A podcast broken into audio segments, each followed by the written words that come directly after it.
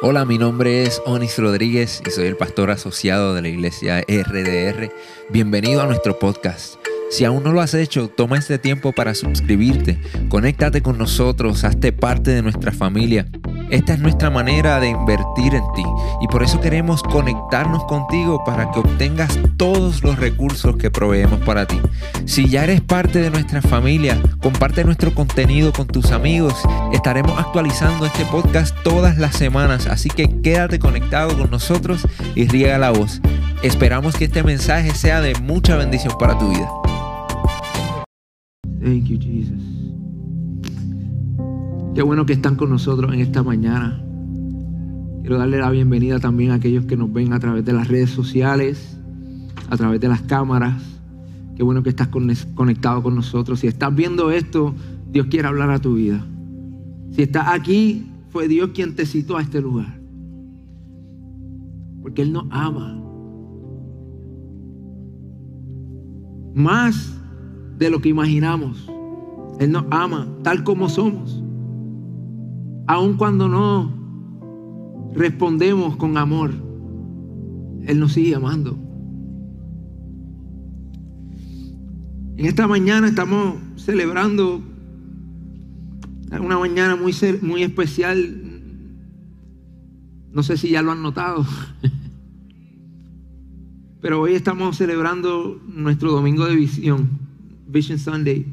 Y es muy especial porque normalmente lo hacemos durante la semana, tenemos nuestro Vision Night una vez cada tres meses, hablamos de lo que Dios está haciendo, de lo que va a hacer, celebramos lo que Él ha hecho en los pasados meses y hoy podríamos hacer, podríamos hacer precisamente eso, podríamos hablar de todo lo que Él hizo en el 2021 porque no sé cuántos pueden testificar de que Dios fue fiel en el 2021, pero Él continúa siendo fiel. Y, logramos grandes cosas para la gloria de su nombre, no porque seamos buenos o mejores que nadie, simplemente porque así Él lo quiso, nos escogió a nosotros para hacer su obra. Pudiéramos hablar de las estrategias que, vamos a estar utilizando en, las próximas semanas, en los próximos meses, pudiéramos traer métricas y, y hablar de un sinnúmero de cosas que quizás normalmente hablamos en los Vision Sundays y los Vision Nights. Pero hoy, más que expresarles o anunciarles lo que queremos hacer, quiero proclamarles, hacer una proclamación, avisarles lo que se avecina. Quiero avisarles que se avecina un avivamiento. Y eso son buenas noticias. Ninguno de nosotros está ajeno a lo que está sucediendo en el mundo. Constantemente estamos siendo bombardeados por los medios, las redes sociales, todo el tiempo recibiendo las malas noticias de lo que está sucediendo. Y son tiempos oscuros sin duda. Pero eso es lo que me asegura a mí de que se avecina un avivamiento. ¿Por qué? Porque la palabra dice que donde abunda el pecado, sobreabunda la gracia. El Señor me dice a mí que cuando la noche es más oscura es cuando más su luz brilla en nosotros. Cuando la cosa se pone difícil, cuando parece ser imposible, es que Él llega a hacer lo imposible. Y les digo hoy con certeza que se avecina un avivamiento, no solo por estas cosas, pero también porque creo lo que dice su palabra. Porque creo que estamos viviendo en los últimos tiempos. Pero más aún porque creo lo que dice Proverbios capítulo 8, versículo 17. Donde Dios le dice a su pueblo, a los que me aman, les correspondo. A los que me buscan, me doy a conocer. Jesús dijo en Mateo capítulo 7, versículo 7, pidan y se les dará. Busquen y encontrarán. Llamen y se les abrirá. Porque todo el que pide recibe, el que busca encuentra y al que llama se le abre.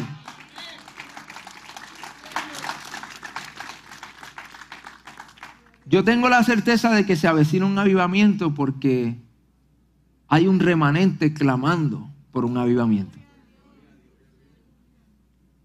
Eso es mi, mi oración todos los días. Avívame, Señor. Aviva tu iglesia. Trae un avivamiento a esta ciudad. Trae un avivamiento a nuestro país. Trae un, avivamiento a nuestra generación. Y así como yo, habemos muchos que nos hemos dedicado a clamar a Dios por un avivamiento y por eso tengo la certeza de que si su palabra es real, y lo es, y si sus promesas se van a cumplir, y se van a cumplir, se avecina un avivamiento. Y cuando hablo de un avivamiento no estoy hablando de, de, algo que, un evento que mueve tus emociones, que se te paran los pelos cuando vienes a la iglesia, que llora en la presencia del Señor o que te cae al piso, un sinnúmero de cosas. No estoy hablando de que vamos a buscar un evangelista, un profeta y él te va a imponer las manos y va a recibir. No estoy hablando de nada de eso. Porque aunque a veces en el avivamiento hay ciertas manifestaciones, eso no lo es todo. Eso no es lo que define un avivamiento. Avivamiento no es un evento que sucede un día y wow, cambió mi vida para siempre y ahora era un pecador y ahora soy un santo. Eh, de eso no se trata. Y quiero invitarle a, a, aquellos de ustedes que aún no lo han hecho, a que escuchen la predicación que dio el pastor Orlando el miércoles acerca de lo que significa la definición del avivamiento. Y si aún no lo ha hecho, puede ir a, nuestro canal de YouTube, puede ir a nuestro podcast y escucharla, es muy importante mantenerse alerta a lo que Dios está hablando a nuestra casa. Cuando hablo de un avivamiento, hablo del poder del Espíritu Santo operando en tu vida, operando en mi vida, a tal nivel que hay transformación. Porque si la palabra, si la música, si el servicio mueve tus emociones, pero el resto de la semana sigue siendo el mismo, eso no es un avivamiento. Un avivamiento es el mover del Espíritu Santo en sus hijos y a través de sus hijos a tal nivel que causa una transformación que comienza dentro de nosotros, pero se esparce hacia afuera. Un avivamiento tiene el poder de transformar no solo una iglesia, sino una comunidad entera. Y no solo una comunidad, sino una ciudad completa. No solo una ciudad tiene la capacidad de transformar una nación y aún el mundo entero. Y de nuevo quiero invitarlo. Escuchen la predicación del pastor Orlando el, el, el miércoles, porque habló también de la historia de ciertos avivamientos que cambiaron naciones. De hecho, nuestra visión como iglesia para mí es la definición del avivamiento. Nuestra visión como iglesia es establecer el reino de Dios en el corazón de la humanidad. Ese es el, el, el, avivamiento.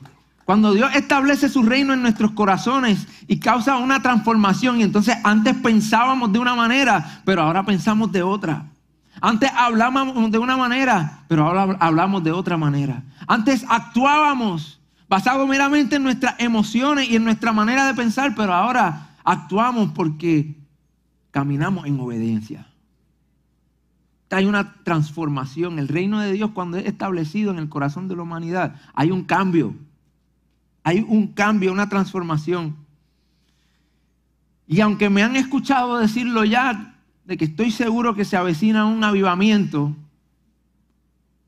no quiero que pretendamos que nosotros podemos forzar un avivamiento. Nosotros no podemos manipular a Dios. Nosotros no podemos obligar a Dios a que Él haga absolutamente nada. Pero aunque no podemos forzar un avivamiento, sí podemos prepararnos para un avivamiento. Y eso es lo que Dios nos está llamando a hacer en esta mañana. A que preparemos nuestros corazones ordenemos nuestras vidas, preparemos nuestra familia, nuestra casa para el avivamiento que se avecina. En Primera de Crónicas, capítulo 22, encontramos la historia de cuando el rey David ya al final de su reinado, al final de su vida, comenzó a preparar al pueblo para construir el templo. Él había querido construirle una casa a Dios y, Dios le dijo, no vas a ser tú quien la construya, pero tu hijo va a construir el templo. Y en ese contexto, él, él, dice esto, en el capítulo 22 de Primera de Crónicas, versículo 19. Ahora pues, busquen al Señor su Dios de todo corazón y con toda el alma. Comiencen la construcción del santuario de Dios el Señor para que trasladen el arca del pacto y los utensilios sagrados al templo que se construirá en su honor. Y a mí me parece interesante este versículo porque el arca del pacto, para los que no conocen la historia, era el símbolo de la manifestación de la presencia de Dios en el pueblo judío, en el pueblo hebreo. Era la aseguranza que ellos tenían de que Dios iba a estar con ellos. Y cuando hablo de que, de que representaba la, la, misma presencia de Dios, no estoy hablando de, de, de, Dios como el omnipresente, porque sabemos que Dios está en todo lugar. En Jeremías capítulo 23, versículo 24 dice, ¿Por qué, ¿podrá el hombre hallar un escondite donde yo no pueda encontrarlo? Afirma el Señor. ¿Acaso no soy yo el que llena los cielos y la tierra? Afirma el Señor. O sea, Dios está en todos los lugares, pero su presencia se manifiesta de manera especial solo en algunos lugares, solo en algunas personas.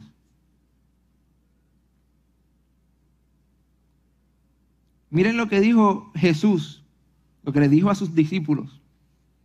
En el libro de Juan, capítulo 14, versículo 21. Él pregunta, ¿quién es el que me ama? El que hace suyos mis mandamientos y los obedece. Y al que me ama, mi Padre lo amará, y yo también lo amaré, y me manifestaré a él. Dios está en todos lugares, pero solo se manifiesta a algunos. Y según lo que dice la palabra, Él se manifiesta a aquellos que lo aman. Así que yo no estoy aquí para decirte, vamos a obligar a que vamos a obligar que suceda el, avivamiento, vamos a forzar que suceda el, avivamiento porque reconocemos primero que nosotros no somos dignos de absolutamente nada. Segundo, que esto no se trata de lo que yo pueda hacer, no se trata de mis obras, se trata de lo que Él ya hizo. Se trata de lo que Él hizo en la cruz. Yo estoy aquí para decirte, prepara tu mesa prepara tu mesa. Porque el Señor viene a cenar. Cuando nosotros, cuando nosotros invitamos a alguien a nuestro hogar, eh, por lo menos en mi casa, yo me lleno de, de, de alegría porque yo sé que ese va a ser un día especial. Que aunque mi esposa cocina muy rico, casi siempre cuando nosotros, cuando cocina para nosotros la familia, pues está el plato principal, pero cuando viene alguien hay aperitivos, hay postres, se compran soda. Yo, yo, yo en casa le dije, mira, no compren más soda porque yo estoy tratando de cortar con eso, pero cuando viene gente especial, pues aprovecho y digo, no, pero es que para honrar a la persona que está aquí, yo tengo que tomarme la sodita con, con él. Y no solo eso, pero siempre arreglamos nuestras casas, ¿verdad? Cuando invitamos a alguien, limpiamos, aseguramos que, que esté todo en orden para que cuando la gente, cuando la gente invitada llegue, se sientan bienvenidos, a gusto y que no se quieran ir. Ahora imagínense si yo le digo, mira, el, martes que viene quiero invitarte a cenar a mi casa. Ven con tu familia, vamos a pasar un tiempo bien especial y, y tú llegas ese día y yo te abro la puerta en pantalones cortos y sin t-shirt, con el pelo todo así a lo loco, y te dijo, ajá, ay, a mí se me olvidó que tú venías hoy. Pero pasa, pasa por aquí, cuando tú entras lo primero que ves es un desastre. La trastera no, no se ha limpiado, la mesa no está ordenada. Está toda la ropa que lavamos encima de la mesa, porque ahí es donde la doblamos a veces. Los juguetes de la nena en el piso. La nena corriendo con el pamper sucio, como, ¡ah! como una salvaje por ahí.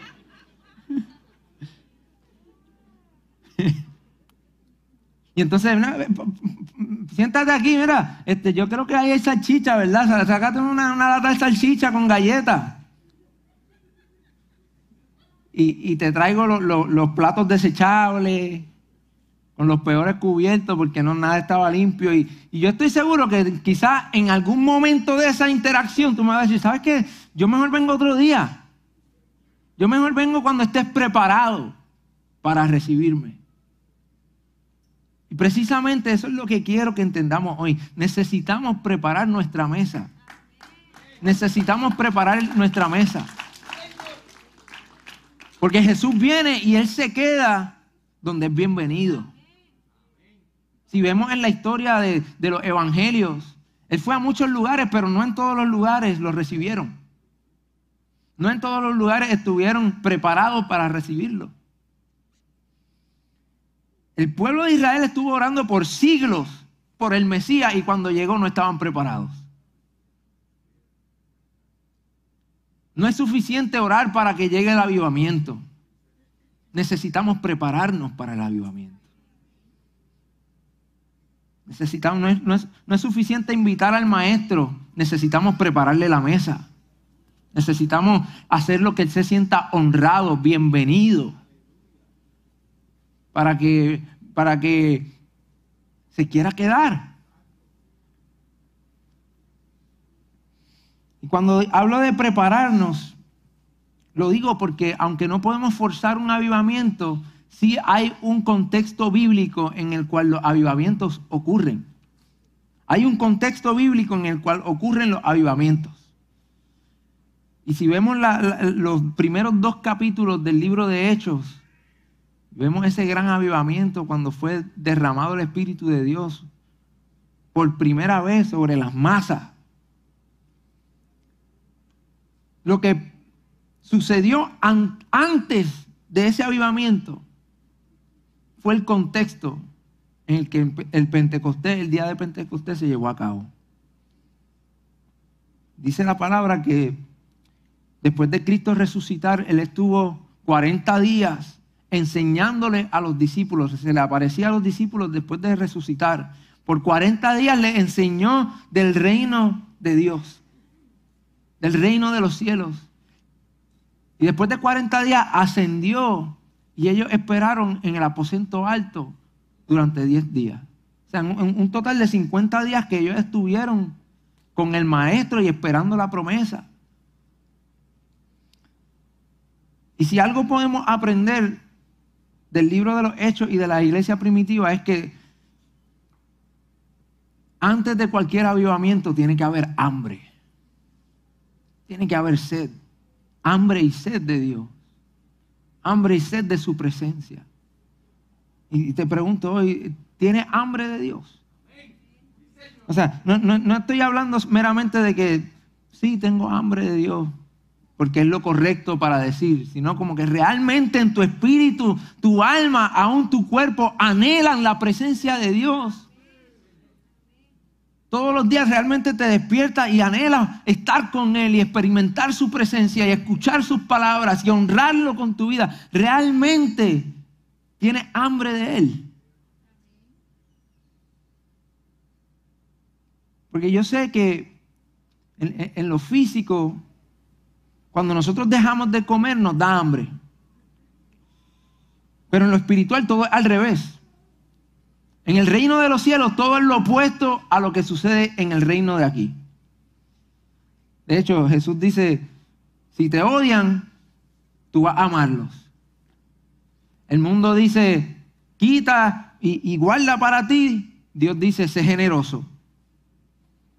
El mundo dice, si te hacen mal, págalo con mal. Dios dice, perdona al que te ofende. Todo es al revés.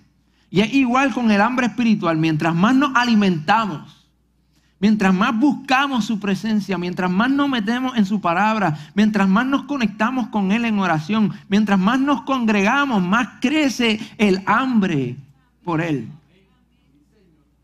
Y nuestra oración todos los días debe ser, Señor, más que cualquier otra cosa, yo quiero tener hambre de ti.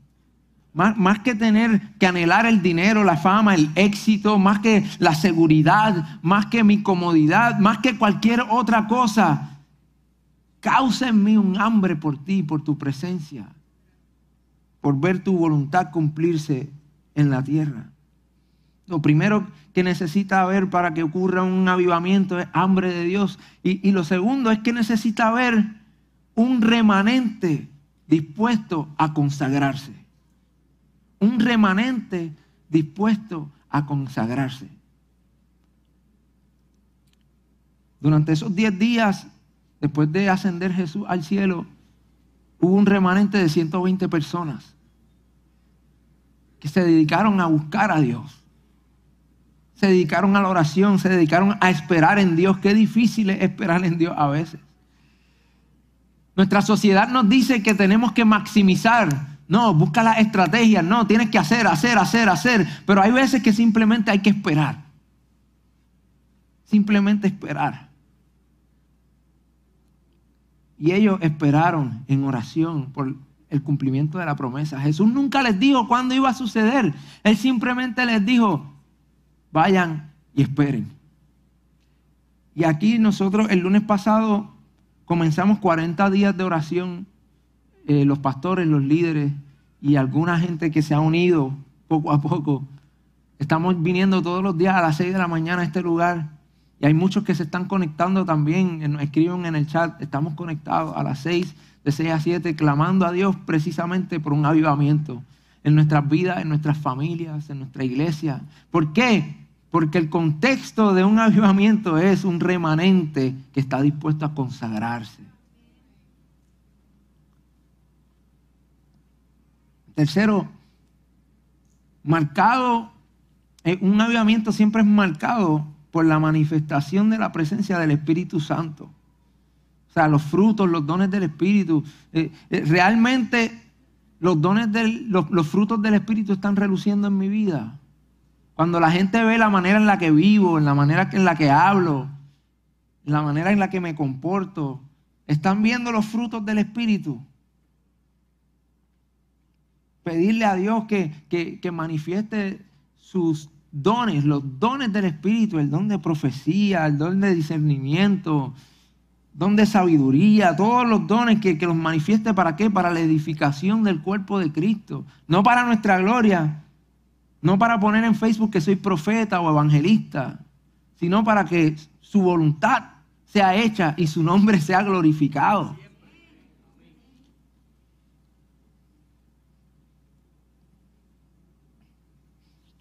Y aunque este es el contexto de un avivamiento, el hambre, el remanente consagrado en oración, estudiando la escritura, buscando a Dios, la manifestación del Espíritu, un avivamiento no puede ser un fuego que explota de momento y al otro día se va. Demasiadas veces lo hemos visto alrededor del mundo, movimientos que ocurren en, iglesias, de momento un avivamiento en un lado y de momento a los meses ya se acabó lo que se daba. ¿Por qué? Porque el avivamiento es sostenido por disciplinas espirituales disciplinas espirituales. Y cuando hablo de disciplinas espirituales me refiero a lo más básico que nuestro maestro dijo que teníamos que hacer. Lo más básico de nuestra fe cristiana. Porque si realmente decimos que somos discípulos de Cristo, necesitamos someternos a las disciplinas de nuestro maestro, ¿verdad? ¿Y cuáles son esas disciplinas? La alabanza y la adoración. No solo cuando llegamos aquí a este lugar, que yo le digo, venga a este lugar listo, con la mentalidad de que, mira, no voy a recibir, yo voy a adorar, alabar, junto con mis hermanos. ¿Por qué? Porque Dios es digno de lo mejor de nosotros. ¿Cuántas conversaciones no he tenido con personas que me dicen, ¿sabes qué? Es que eso de, cantar muy duro y levantar las manos y gritar gloria a Dios, eso no es mi personalidad. Pero si los ves en un juego de, de pelota o de baloncesto, se transforman. Se vuelven en otro. Y más si son un, juego de aquí local. De quebradilla. Se, se transforman. ¿Por qué? Porque esto no se trata de tu personalidad. No se trata de mi preferencia. Se trata de que Él es merecedor.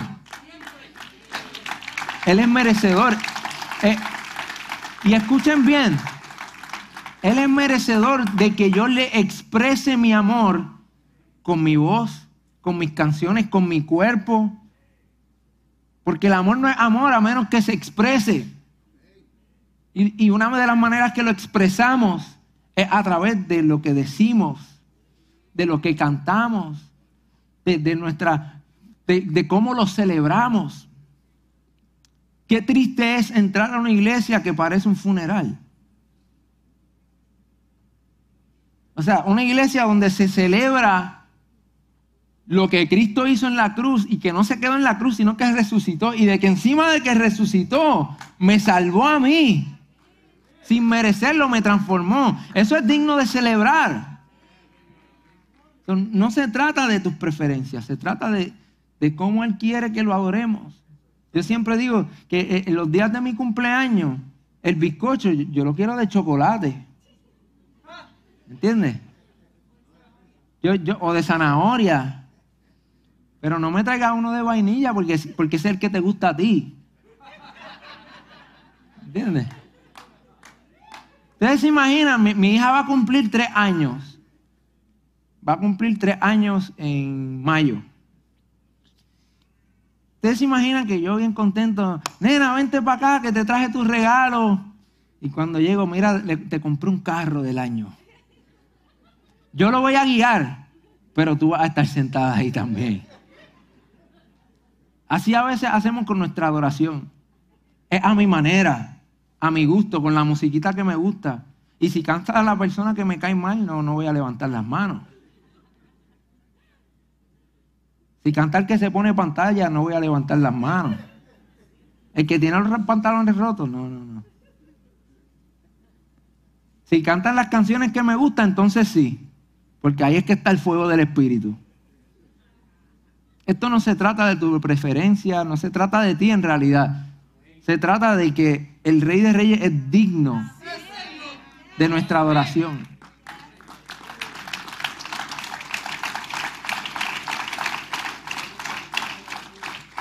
Y estas son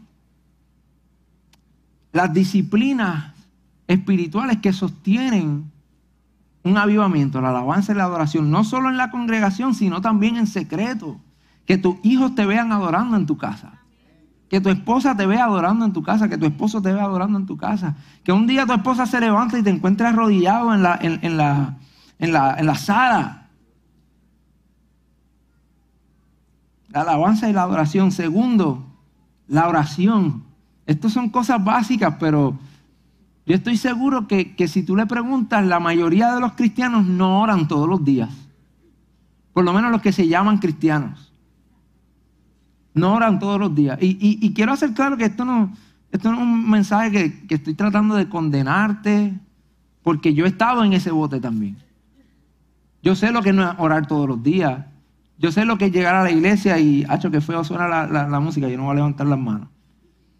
O, qué sé yo, mira, me, distraigo con lo que está pasando. O hace mucho calor, los aires no los prendieron a tiempo. Yo, yo sé lo que es eso. O sea, estamos todos en el mismo bote. Pero son cosas que el Espíritu Santo nos tiene que confrontar porque si, nunca, si no, nunca vamos a cambiar. No podemos pretender llegar todos los días a la iglesia esperando ser confortados y nunca ser confrontados. Porque el buen padre conforta, pero también confronta, corrige. Y nuestro padre, un buen padre. La oración, sacar todos los días un ratito para conectarte con Dios eh, le compartía al equipo de adoración y a los líderes hace una semana este hermoso versículo donde habla de la paz de Dios que sobrepasa todo entendimiento. Y muchas veces lo, lo vemos y nos sale en el versículo del día y empieza, y la paz de Dios que sobrepasa todo entendimiento guardará vuestros corazones y vuestras mentes. Pero no leemos el versículo antes que dice, la razón por la cual la paz de Dios guarda las mentes y los corazones de la gente. Y es no aquellos que meramente han creído, sino aquellos que van donde Él con todo ruego y con oración para presentarle sus peticiones siempre con acción de gracias. Es lo que dice el versículo antes. Es una causa y un efecto. Si tú te preguntas por qué, y, no quiero minimizar el sufrimiento de, algunos de nosotros que, hemos batallado con la ansiedad, con la depresión, porque hay otros factores. Nosotros somos eh, eh, seres espirituales, pero también somos seres físicos y almáticos. Tenemos espíritu, cuerpo y alma. Y hay gente que tiene ciertas condiciones que tiene que atenderse con un doctor, tiene que atender, eh, tiene que tomar quizás este, algunos suplementos o lo que sea, pero lo primero debe ser lo espiritual.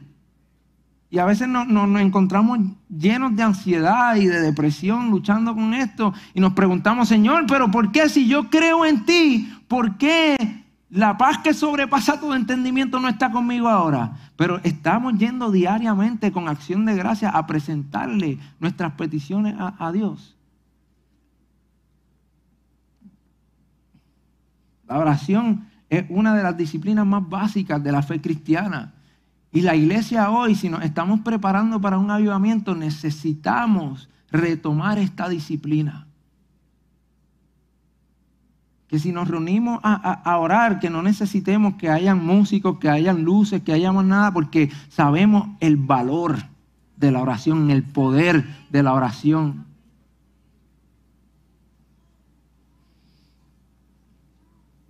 La tercera disciplina que es sumamente importante es el estudio de las escrituras.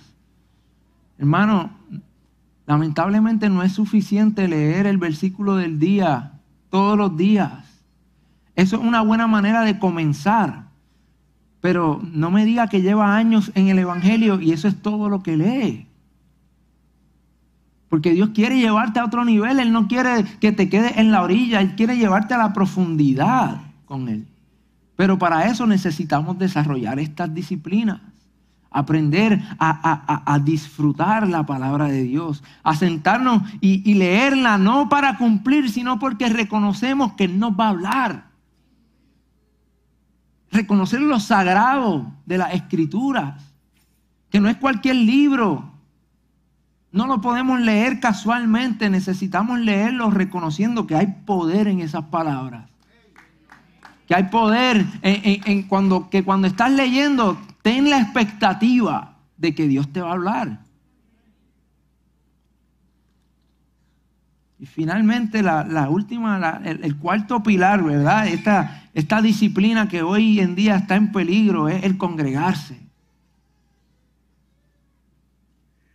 Pablo le escribe a la iglesia de la importancia de congregarse. Dice, no se dejen de congregar como muchos acostumbran. Y yo sé que esto es un tema sensible y, quiero ser, quiero asegurarle que no quiero ofender a nadie, pero hay unas verdades que no se pueden callar ni esconder. No podemos permitir que el miedo nos cohiba de continuar de practicar estas disciplinas que son la base de nuestra fe. Porque quizá hoy nosotros tenemos miedo del COVID, pero los que se congregaban en el tiempo de Pablo tenían miedo de que los mataran mientras estuvieran ahí congregados.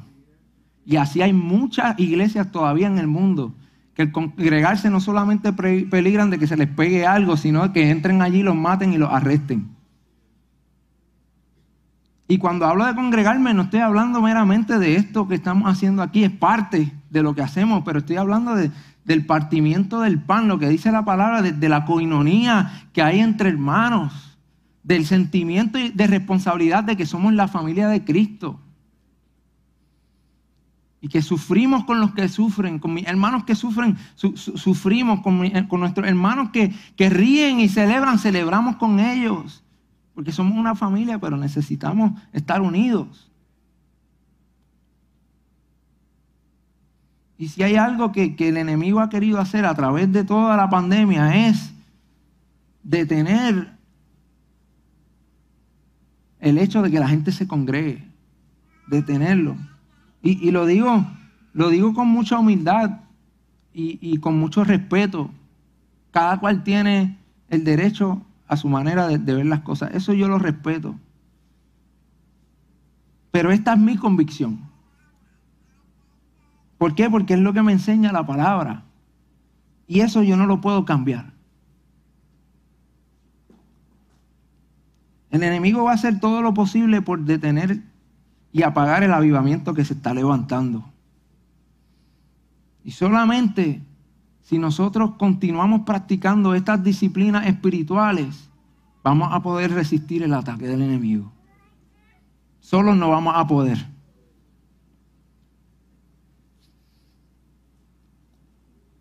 Miren lo que dice Hechos, capítulo 2, versículo 41, al, final del segundo capítulo de Hechos, el comienzo de la iglesia, ¿verdad? De, la iglesia primitiva. Para mí, esto es lo que significa un verdadero avivamiento. Dice, así pues, los que recibieron su mensaje fueron bautizados. Y aquel día se, se unieron a la iglesia unas tres mil personas. Se mantenían firmes en la enseñanza de los apóstoles, en la comunión, en el partimiento del pan y en la oración. Todos estaban asombrados por los muchos prodigios y señales que realizaban los apóstoles. Todos los creyentes estaban juntos y tenían todo en común. Vendían sus propiedades y sus posesiones y compartían sus bienes entre sí según la necesidad de cada uno. No dejaban de reunirse en el templo ni un solo día. Y a veces nos quejamos de venir los miércoles, ¿verdad? De casa en casa partían el pan y compartían la comida general del pueblo. Perdón, con alegría y generosidad, alabando a Dios y disfrutando de la estimación general del pueblo. Y cada día el Señor añadía al grupo los que se iban a salvar. Eso es lo que yo anhelo ver en Aguadilla, en, en esta iglesia.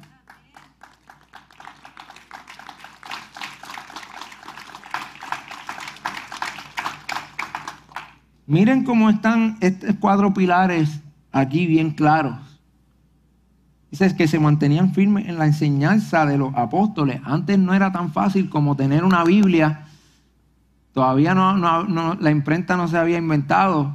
La gente tenía que ir a escuchar la enseñanza. Y lo único que tenían en ese entonces era el Viejo Testamento. Nosotros tenemos la bendición de que tenemos el Nuevo Testamento y lo tenemos accesible así. Entramos al teléfono, entramos a internet, donde sea. Nadie tiene excusa para no leer la Biblia. Dice que habían prodigios y señales. Que todos los creyentes estaban juntos. Se dedicaban a, la oración, al partimiento del pan. No dejaban de reunirse disfrutaban de la estimación general del pueblo. Ustedes se imaginan que nosotros lleguemos a un punto en el que la sociedad secular nos mire a nosotros y diga, wow, yo admiro a esas personas, yo, que estimamos la iglesia. Gracias a Dios que la iglesia Rey de Reyes está aquí. Porque el avivamiento tiene un impacto directo a nuestra sociedad. No solo sucede dentro de estas cuatro paredes. Hmm. Decía que constantemente estaban alabando a Dios y disfrutando en familia. Si nosotros queremos un avivamiento, necesitamos entender las siguientes verdades. Primero, que el avivamiento no es un evento externo, no se trata de traer un profeta, un evangelista o a alguien famoso a que te imponga las manos y que recibas la corriente. Esas cosas suceden, pero eso no define un avivamiento. El avivamiento real comienza dentro de ti. No es un evento externo, no es que yo voy, ah, voy para allá porque allá es que está el avivamiento. No, empieza en tu corazón. Empieza en ti, empieza contigo. Empieza conmigo. Algo personal, interno, que transforma tu vida para el bien pero es acelerado también por un remanente consagrado, como habemos algunos pocos, todas las mañanas orando juntos. Y aquellos que se están conectando a la distancia porque no, pueden llegar, pero están orando también, me escriben, y estamos orando. Por último, como les dije, tiene un impacto directo en nuestra comunidad, pero sobre todo tiene la capacidad de transformar una nación. Con eso voy a terminar.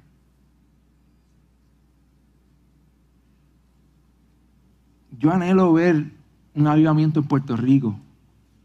Yo no me conformo con sentarme en mi casa a esperar que Cristo regrese. Yo no me conformo con venir a la iglesia y esconderme del mundo y decir, bueno, por lo menos aquí estoy seguro, por lo menos aquí yo sé que estoy salvo, por lo menos aquí yo sé que voy a estar bien. Yo quiero ver el nombre de Jesús exaltado en Aguadilla, en, en Puerto Rico, en el mundo entero. Y eso es lo que causa un avivamiento. Eso es lo que causa un avivamiento. Quiero invitarte a que te pongas de pie conmigo.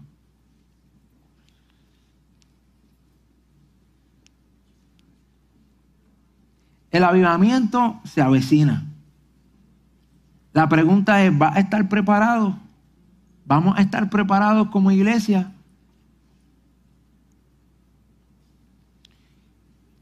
En el primer servicio di el ejemplo de LeBron James.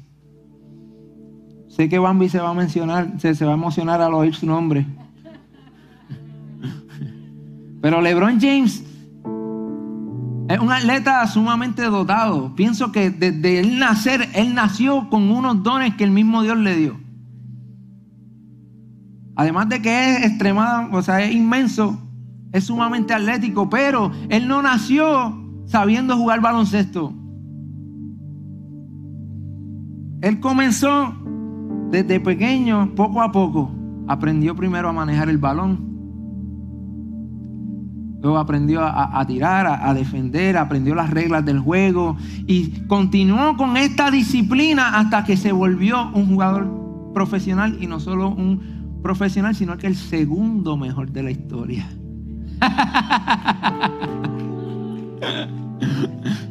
es mentira, es mentira. en eso no me voy a meter hoy. ya ha causado suficientes problemas. Él se preparó porque él, entendió que ese era su destino. El destino de la iglesia es el avivamiento que se avecina. Nos estamos preparando para Él. Estás preparando tu mesa. Está tu mesa preparada para cuando llegue el Maestro. Mira lo que dice Apocalipsis capítulo 3, versículo 20. Esto lo dice Jesús.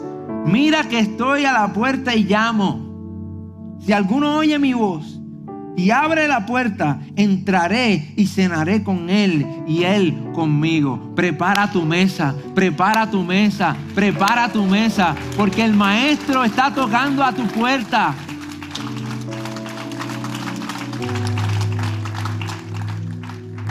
Y como los dije, en los próximos meses vamos a estar haciendo las cosas un poco diferentes. Y el lunes pasado comenzamos los líderes, los los pastores, algunos invitados a reunirnos aquí a las 6 de la mañana, de 6 a 7 a orar, a clamarle a Dios por un avivamiento. Y en los próximos 21 días quiero extenderle esa invitación a todo el que quiera ser parte del remanente. Todo el que quiera ser parte del remanente. A que se conecte con nosotros. Si no puedes venir a, a este lugar físicamente, Conéctate con nosotros desde tu casa. Y ora con nosotros a las 6 de la mañana. Y les, confieso que realmente nunca, no me he quedado en casa todavía. Dayan es la que se queda con la nena. Un, día la traímos y, y, estaba dormida allá atrás. Pasamos un tiempo muy especial. Pero yo no me quisiera quedar en mi casa. Y entiendo a la gente que no pueda llegar, pero lo que estamos viviendo aquí es, algo especial. Y, le extiendo la invitación a todos a que sean parte de eso. No te quedes afuera. Aprende a desarrollar estas disciplinas espirituales. Aprende a, a desarrollar el hambre de Dios en tu vida.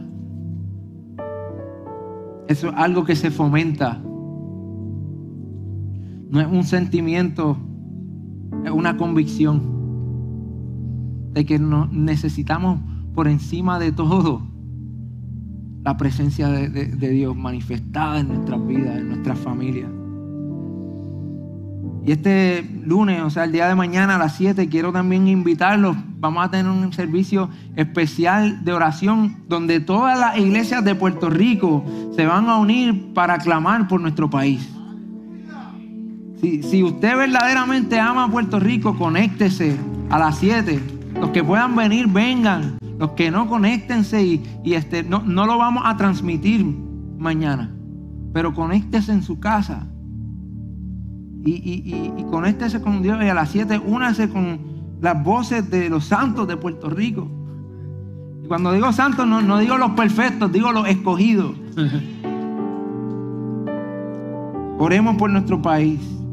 El martes también vamos a comenzar nuestros discipulados nuevamente. Si tú eres nuevo aquí en nuestra iglesia y te quieres conectar con nuestra visión, te invito a que hables con uno de los líderes a la salida toma el discipulado de primeros pasos. Si ya tomaste el de primeros pasos, toma el de camino de crecimiento para que donde te preparamos para servir. Finalmente quiero anunciarles con mucha alegría que ya el domingo vamos a volver a tener a RDR Kids. Eh, el mismo Espíritu Santo que nos habla, que está hablando a nuestras vidas hoy, es el mismo que habla a la vida de nuestros hijos. El mismo que los cuida, el mismo que los empodera para hacer luz en medio de las tinieblas. No hay una porción menor para nuestros niños. Es el mismo Espíritu. El mismo Espíritu Santo. Ahí donde estás, cierra tus ojos conmigo. Levanta tu mano y pregunta al Espíritu Santo, ¿qué, ¿qué, está hablando a mi vida? ¿Qué está hablando a mi vida? Si tú quieres ver resultados diferentes en tu vida personal, en tu vida espiritual, en tu vida, en tu familia, tienes que hacer las cosas diferentes. No puedes esperar hacer las mismas cosas y esperar resultados diferentes. Comienza a caminar hoy en el propósito de Dios para tu vida. Pregunta al Espíritu Santo, ¿qué me está hablando? ¿Qué me está hablando? Muéstrame, Señor. Quiero consagrarme para ti. Quiero vivir en devoción para ti. Y si en esta mañana tú llegaste a este lugar y llegaste sin esperanza, sin un sentido de dirección, llegaste completamente, te sientes perdido, quiero decirte que aún hay esperanza. La Biblia dice que Dios envió a su único hijo para morir por nosotros en la cruz y darte la oportunidad hoy de que lo conozcas íntimamente. Pero también asegurarte que el día que mueras pase a la eternidad sabiendo que vas a estar en el paraíso con Él. Entrégale tu vida hoy a Cristo. Si nunca lo has hecho, haz esta oración conmigo. Repite conmigo, Señor Jesús, te entrego mi vida. Perdona mis pecados. Tú eres mi Salvador transfórmame. Amén. Si ese fuiste tú, nos encantaría conectarnos contigo después del servicio. Los pastores vamos a estar en la salida. Por favor, acércate a nosotros, queremos orar por ti. Si nos estás viendo a través de las redes sociales y tomaste la decisión de abrirle tu corazón hoy a Dios, escríbenos un mensaje, nos encantaría conectarnos contigo. Dios les bendiga. Gracias por conectarte con nosotros. Si este mensaje ha sido de bendición para tu vida, te voy a pedir tres cosas. Primero, Hazte parte de nuestra familia. Suscríbete a nuestro podcast y conéctate todas las semanas con nuestro contenido. Número 2. Comparte nuestro contenido con tus amigos. Y número 3. Considera la posibilidad de asociarte con nosotros. Si Dios ha impactado tu vida a través de este ministerio, ayúdanos con tus donaciones a continuar bendiciendo a mucha gente. Lo puedes hacer yendo a iglesiardr.com diagonal donaciones.